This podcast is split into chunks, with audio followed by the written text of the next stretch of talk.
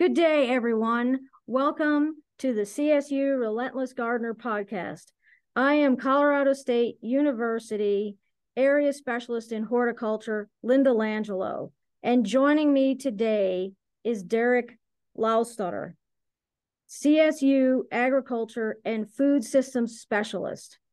Now let us get to the heart of it, where we explore the horticulture topic of edible landscapes. Hello, Derek. How are you? Hi, good morning. I'm good, thanks. How about you? Great.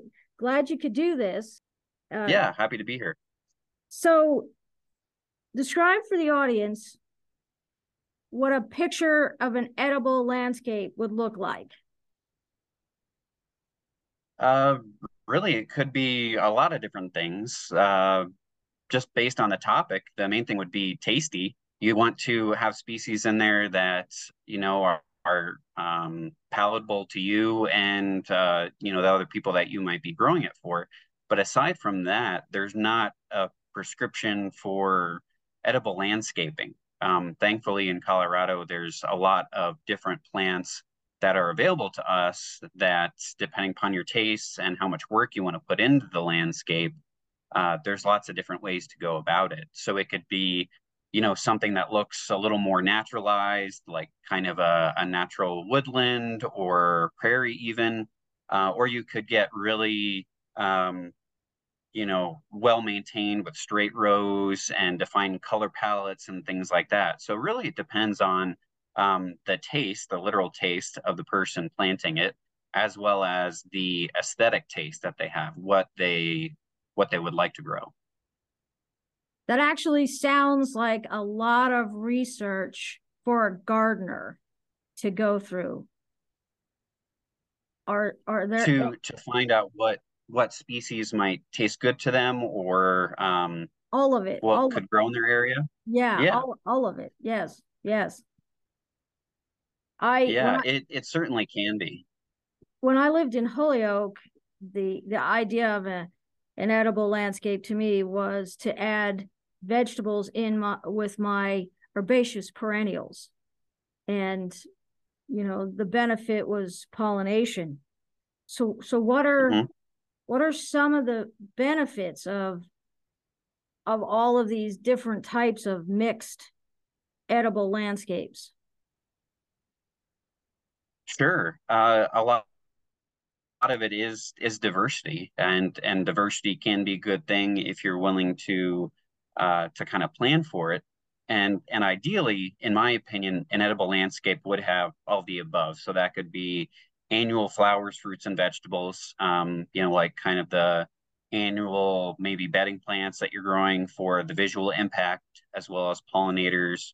Um certainly the the fruits and vegetables that we grow uh, typically in our garden Uh, as annuals, uh, but then certainly if we're able to incorporate perennial uh, fruits, flowers, and vegetables even, then that opens up a lot more options to provide uh, services and additional tastes or um, or food products that we wouldn't have if we were just kind of sticking with that kind of classic garden uh, collection of, of species and varieties.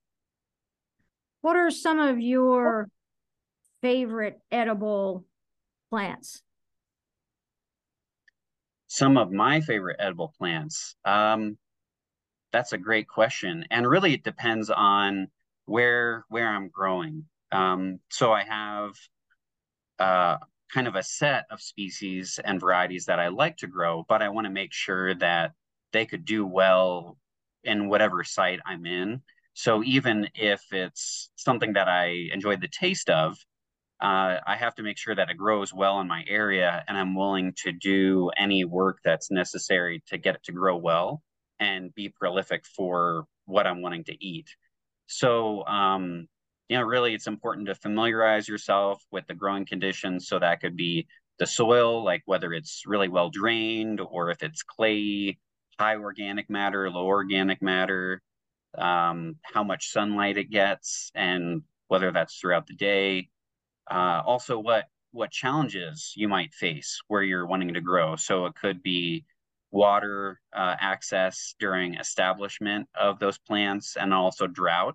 there's a lot of species that once they're established, they uh, they can do well. But if there's a drought, uh, especially over multiple seasons, um, giving them a shot of water every once in a while might be necessary to keep them alive. But then after that drought, they're able to recover without any supplemental watering.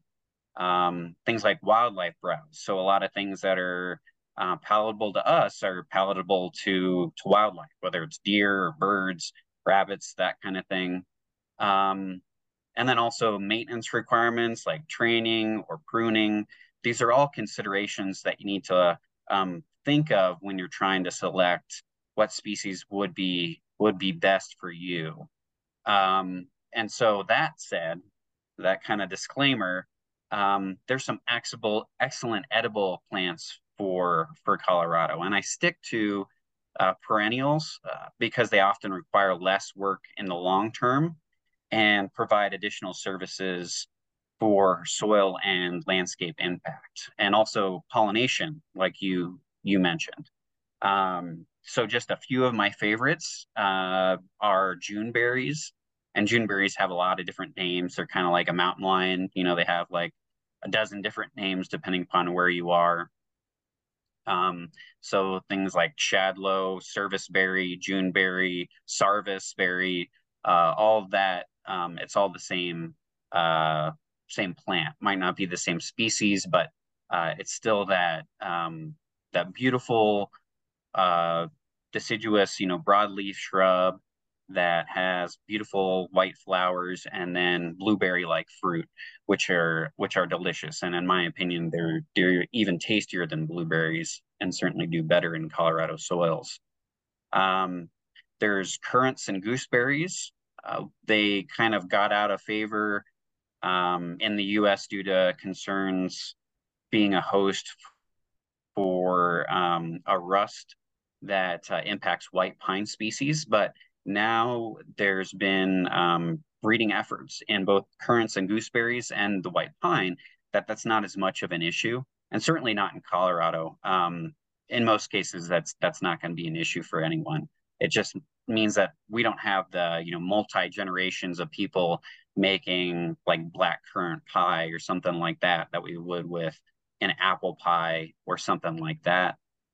Um, there's dwarf cherries. Um, there's lots of different uh, selections that have been made for that. There's some great ones that have come out of Canada. Um, so like Carmine Jewel or the Romance series. Uh, so there's Romeo, Juliet, Cupid, um, that have great visual impact and uh, and very tasty. They're considered tart cherries, but still they're they're very edible, um, fresh just off the shrub if you want to do uh, do it that way. Uh, and then some of my favorites that are less well known are things like uh, haskaps, which are also known as uh, honeyberries. They're uh, a special edible kind of honeysuckle, not typical honeysuckle. Um, they're very, very cold hardy. They actually grow better where it's cold. Um, and they have a very uh, tasty uh, berry with complex flavor, kind of like a blueberry and raspberry mixed. Uh, there's also aronia, which is uh, also called black chokeberry. So instead of choke cherry, which is also edible, uh, this is choke uh, berry. Uh, beautiful plant. It's available in a lot of garden centers as an ornamental. So there's been selections made for different um, leaf colors and shapes um, and and berries. So uh, they can be fairly astringent. Uh, they can dry the mouth out like a choke cherry if you try to eat it, but Um, has very fine seeds, so you can just eat the whole berry. Very prolific for the most part. Wildlife, leave it alone. Um, and I've never had, you know, a deer mow down aronia that I have uh, other other plants like like serviceberry. Um, so yeah, there's there's literally dozens. So re my favorite is one that I can grow in the area I'm trying to grow in with. with minimal work. I try to be pretty lazy in my uh, edible landscaping. I want it to be, you know, I want to plant it and have it grow well and produce fruit with minimal work on my part. And I think with the amount of plants that you just listed, like you said prior, there is a wide range of diversity where you could pick exactly what your location needs, put, put it in, get it started, and walk away. And yeah, good, good point about the wildlife. Would you maybe plant an extra in some of the shrubs? Because, you know, there, how can you stop the birds from coming in when it's going to be a harsh winter and just devastating, you know, your crop? There's, there's yeah, just... that's that's an excellent question. It's and it can be tricky for for deer. Um, it can be especially hard. So a fence that deer either can't make it over or don't want to make it over. So if they can't see the opposite side of the fence, you know, they're not gonna make that gamble. Um, and then there's there's plants that supposedly are deer resistant, but that's why they say, you know, deer resistant, not deer proof, because something's gonna get tasted. So even if they don't eat it, they might taste it. They might, you know, walk along. I've had, you know, deer walk along and pull tomato transplants out of the ground. They didn't eat anything of it. They just walk along, they taste one. Oh, that's not very good. I'll taste another one. And then they go down the line and pull them out of the ground. Um, and so stuff like that can happen with, with a lot of different plants. So um, it's, it's always a risk that what we're planting is gonna, you know, um, die due to, due to wildlife or other factors outside of our control, but we can plan based on the species we select as well as where we plant them. So I have a fenced backyard that deer uh, do not get into. So there's some stuff that I'll plant there that I, um, well, I wouldn't even try in my front yard, which has a lot of deer traffic. Um, and then there's also uh, deer repellent sprays. They have to be, you know, reapplied regularly, um, either homemade or commercially bought. There's lots of different ones available. And then uh, as far as birds go, to your point with birds, some you you just have to net. If you want to have fruit from them, uh, you, you're going to have to net them, especially with uh, with haskap, with honeyberries. Every, uh, every plant that I put in, if I haven't netted it, I don't get anything off of it. I might get some of the little berries that the birds um, don't don't find, or, you know, scare them away. I just happen to be there at the right point. Um, but often there's things that uh, things will start to ripen. The birds get the kind of the mental cue that, oh, that's a ripe fruit, and they'll eat it before, before it's ripe enough for us to really eat. So, um, you know, it, it's not something that you need to really um, beat yourself up about before you plant. You need to kind of think ahead, but in some in some places it might be a problem and in others it might not. So it'll just be that ad adaptive approach that you can plant these plants. Um, and then if you have an issue with wildlife, then try to think of ways that you can deal with them at the time. Or I suppose you could uh, feed them, you know, outside of that the garden area, and hope that they wouldn't devastate your shrubs. Right, right. So uh, a lot of songbirds, they like the fruit because of the sugar, but they also like um, seeds for the fat. And so it depends on what species of bird you're dealing with. Um, so yeah, you can kind of have a decoy, you can feed them somewhere ideally off your outside the area that you're trying to uh, get them away from.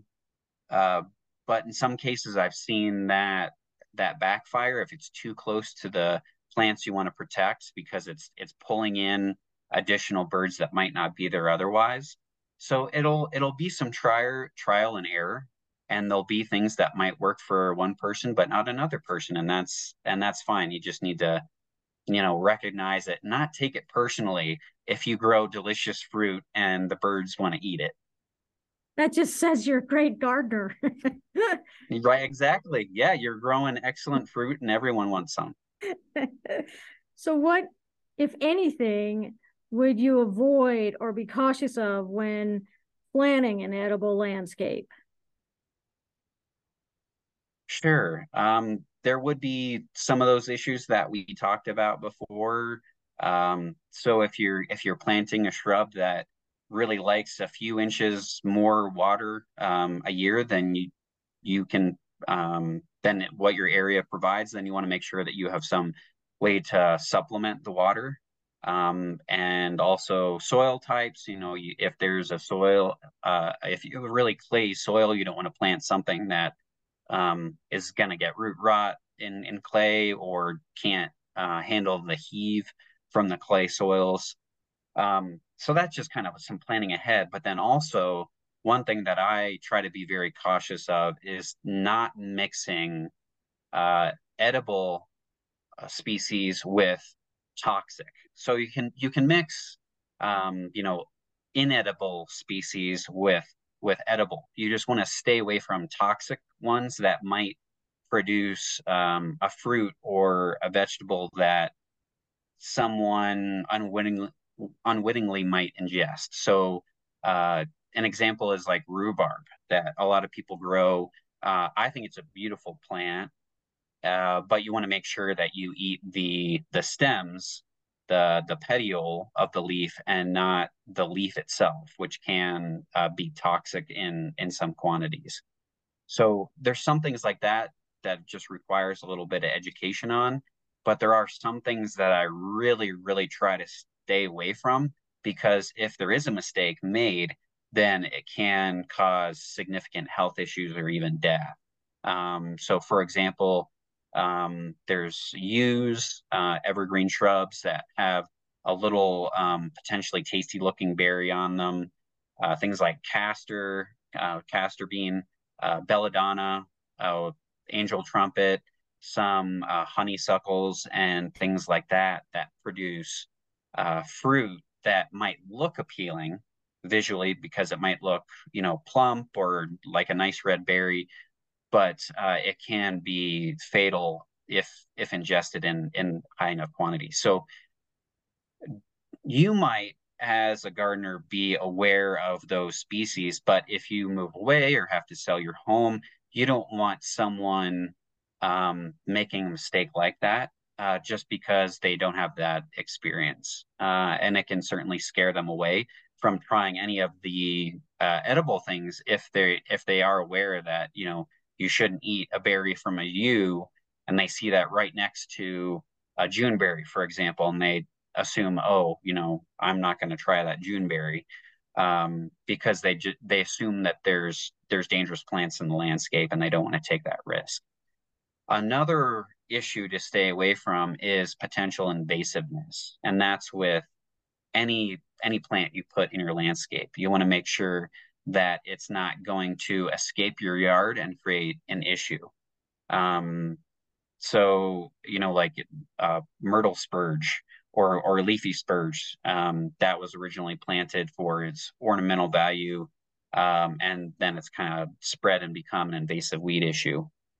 There's uh, some, some uh, plants like autumn olive or absinthe wormwood that um, that are potentially edible, where you can use them as flavorings or garnish, uh, and can be very attractive plants. But you want to make sure that where you're planting them, if you do plant them, they're not going to uh, to escape. So one species that I didn't mention um, before, I don't think, is sea buckthorn, also called sea berry. Uh, it produces a very nutritious um, berry, and it's very prolific. So often the harvesting method is clipping off entire branches loaded with fruit because it, it takes too much time to pick them off the, the branch individually. And they can be invasive in the right environment if, um, you know, if there's adequate moisture outside outside your landscape, or if, it, if there's really excellent soil um, that it can spread into. Um, so a lot of these plants, if they, if they have good good enough growing conditions, they will seed themselves or they'll reproduce through suckering. So that's something to be aware of if you don't want, you know, like a choke cherry uh, suckering up in your yard, or the sea buckthorn, little seedlings popping up in your yard, um, that's something to steer clear of also. So the main issues are the toxicity and then also the invasiveness. And, and while you were talking, I thought about, you know, herbs as being integrated in gardens, whether you have a shaded, more shaded area or, or something that you have full sun. So. Mm-hmm. Yeah, ab- absolutely. That can be annual herbs like basil or perennial ones like mint. Um, and especially if you let them go to uh, go to seed or at least flower in your yard, they can provide um, a food source for pollinators and other beneficial insects. But I, I do like that all of the above approach, combining annual and perennial, um, you know, everything from ground covers to uh, to trees and shrubs. There's there's so many plants that we can that we can grow here. And usually if you have that diversity, one, I think it's more fun uh, to to grow in that environment. And then you you maximize the potential benefits and minimize the risk. It can be a little more work, especially in the start, but once you figure out what species go well together in your landscape and what you enjoy eating and growing, then you can nar- maybe narrow that down into fewer species that you really love. Well, I think you just described the, some of the differences between an edible landscape and other landscapes. I mean, other other landscapes, if you think about it, are just more aesthetic with, you know, mass plantings perhaps, or they're xeric and like water wise, you want to put the plants in a, the, the all like plants that need like watering in one section and those that don't, low water requirements altogether in another section. So are there any other examples that we can give the audience as far as the differences between those go? Uh, I think one of them would be um, the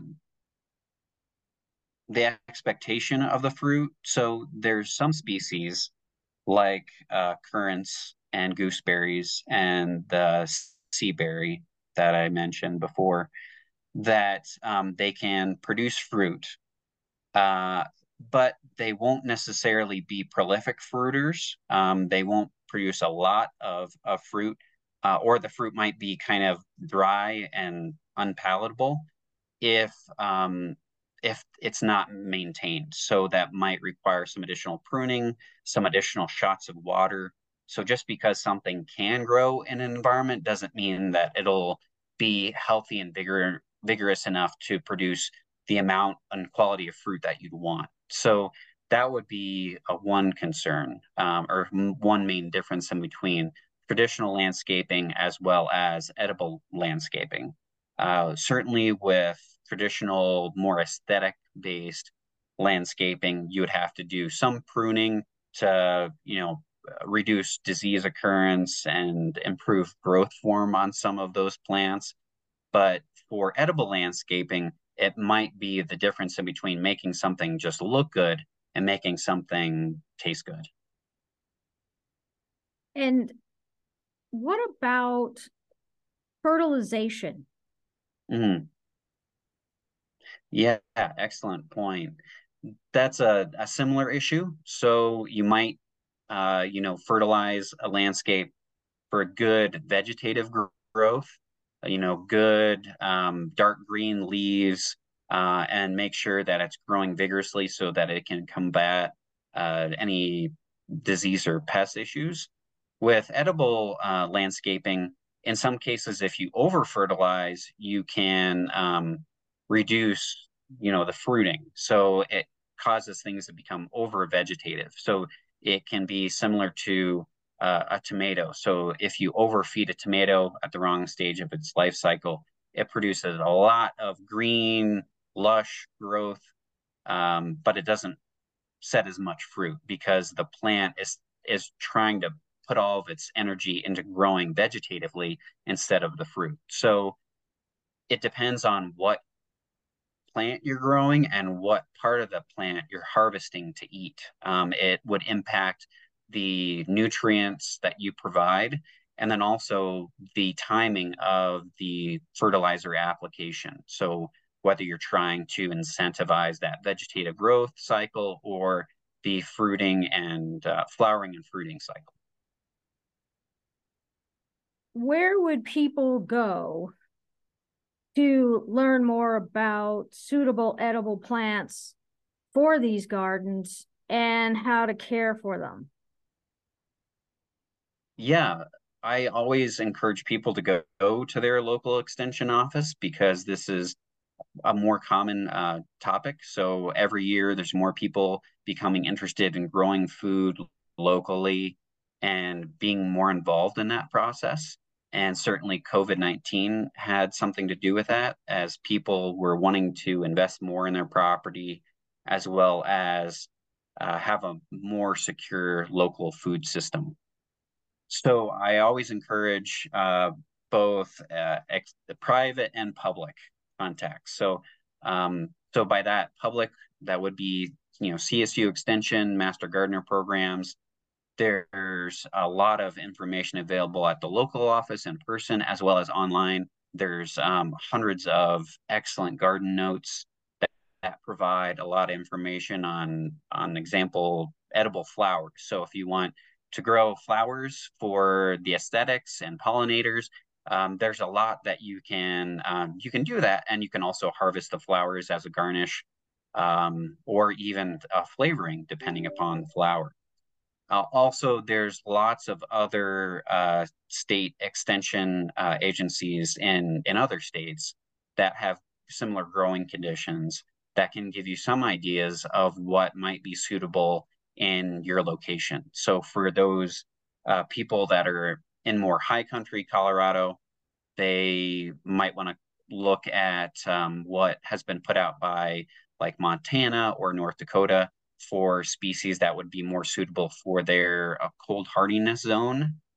There's some caveats with that, because it's not just the amount of cold, it's how hot it gets also. Uh, it gets warmer in those locations um, than often the high elevation Colorado locations. Uh, and then, for example, there's a, uh, a cookbook that I co-authored from North Dakota Extension.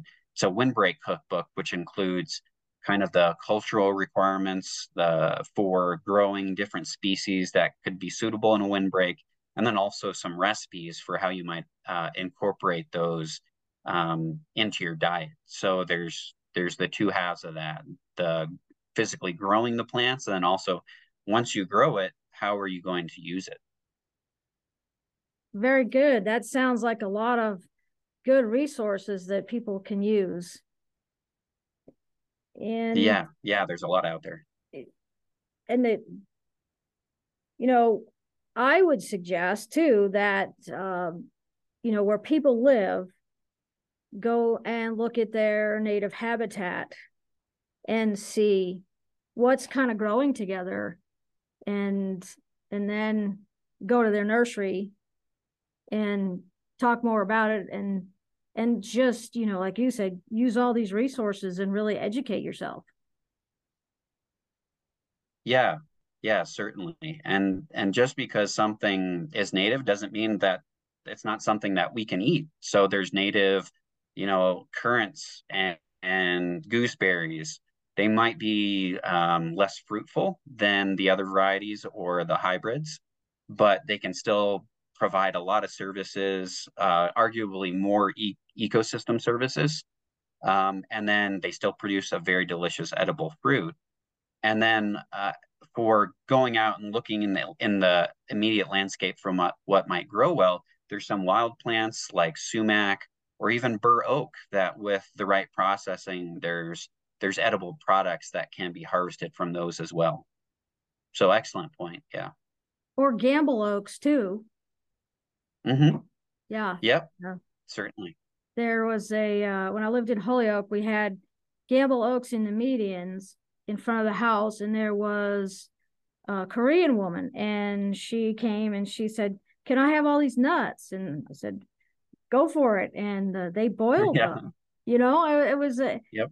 it was a neat experience. You know, they, they incorporated them in, into their diet, which is wonderful. And I think that's, you know, whatever culinary uses we can make of these things just makes us healthier and along with the landscape.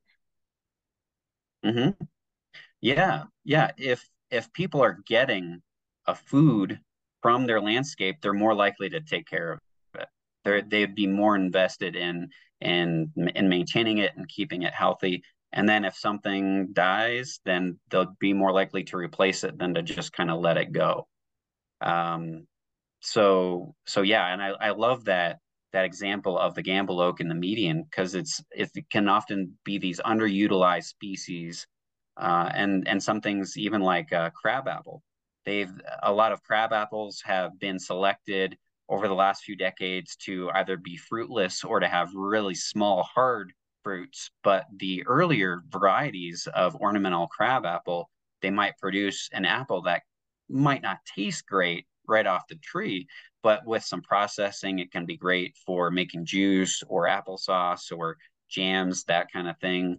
And then one of the the most unique uh, tasting cookies I ever had, it was uh, bur oak flour and black walnuts. So they diced up some black walnuts that were grown in the city. Um, and uh, it was it wasn't wasn't the best cookie. It it still tasted good. It wasn't the best cookie I ever had, but it was the most unique, and I really enjoyed eating it just because of that.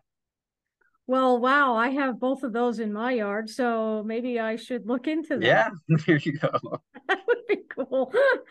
Well, what would you have gardeners consider heirlooms? Because, you know, um, they're not crossed, and they have a fruit that has more taste to it, and then the fruits aren't, you know, like you were saying, smaller, what, what have you. Would, would you consider some of those?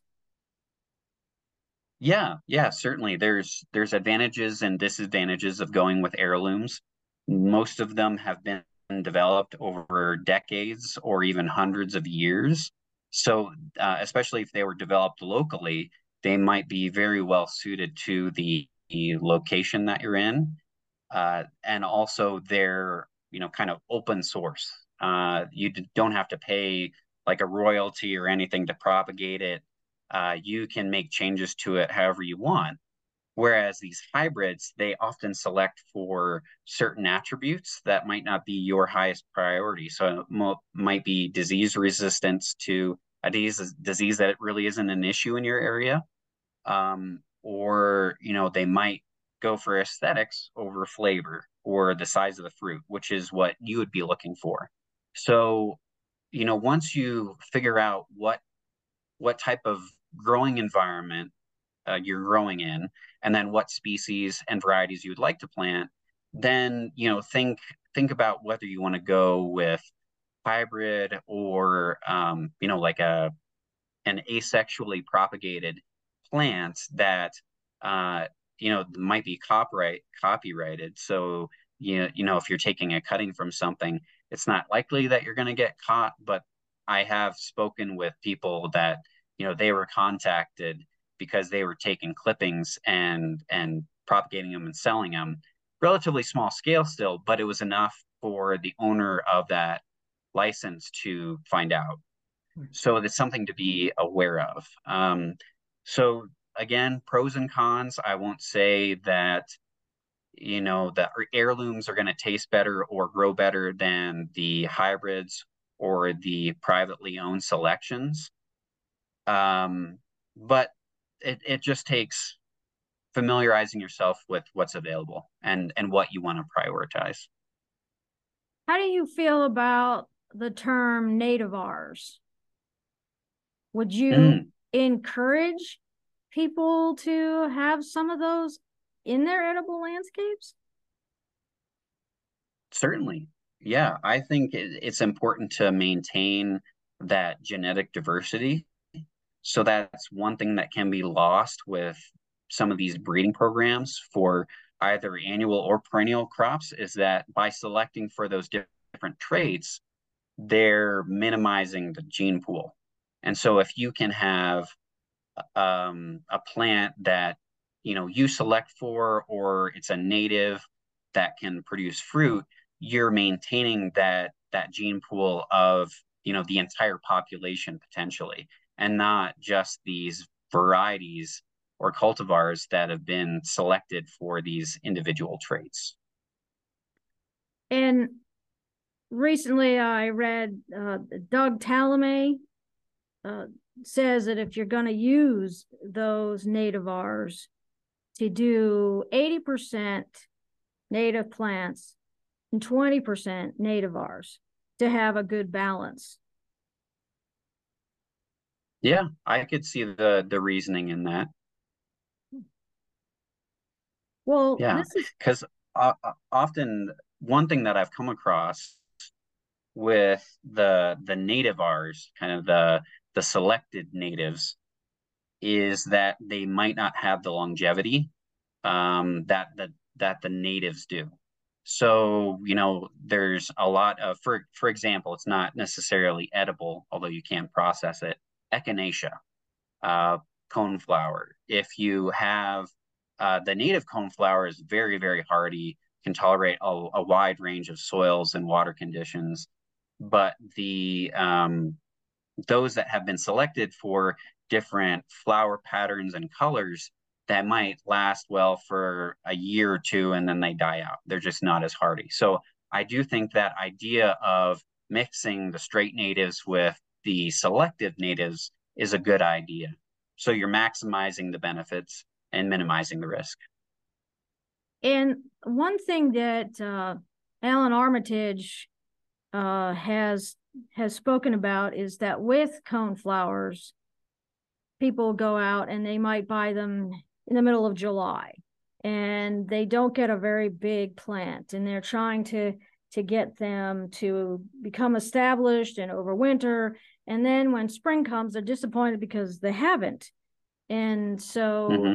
he teaches that, you know, get the biggest pot you can get, like a gallon size or larger, and put them in in early spring, and you'll have better success. But they're still short-lived.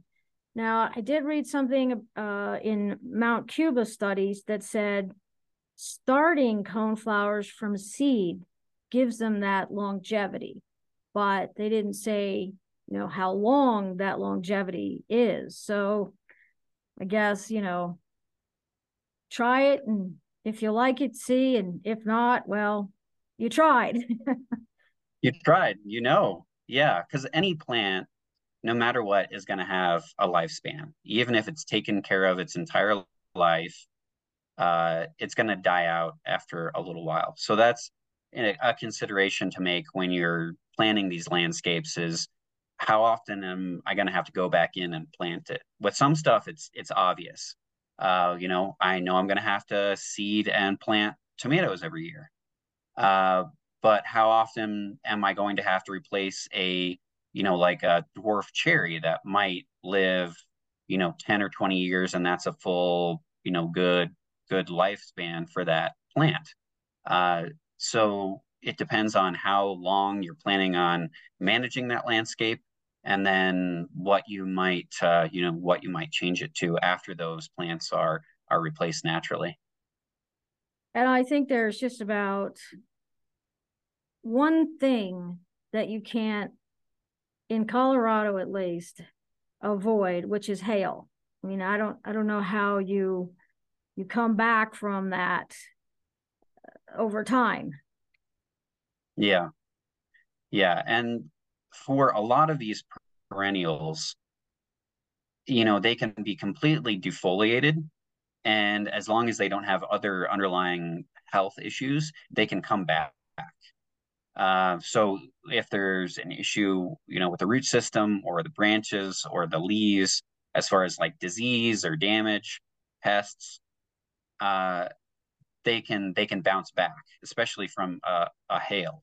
Uh, it might stress them for a year or two, but they can come back from it. Obviously, if you're growing annuals and they get pummeled by hail, you know, I've had some squash plants and stuff that come back from it, but it's, it's not going to be uh, as productive. And I have seen some people in hail prevalent areas putting up kind of a, a trellis or pergola that they can um, hang some netting from to reduce hail damage. But, um, you know, some of those freak hailstorms, um, you know, it's just like locusts or anything else in the natural environment. Unfortunately, we can kind of uh, reduce the damage, but we can't eliminate it. Yeah, we have absolutely no control. Yeah. Yeah. Well, thank you, Derek. This has been fun. Thank you. Yeah, I, I really enjoyed uh, visiting with you about this topic. A thank you to the audience for listening.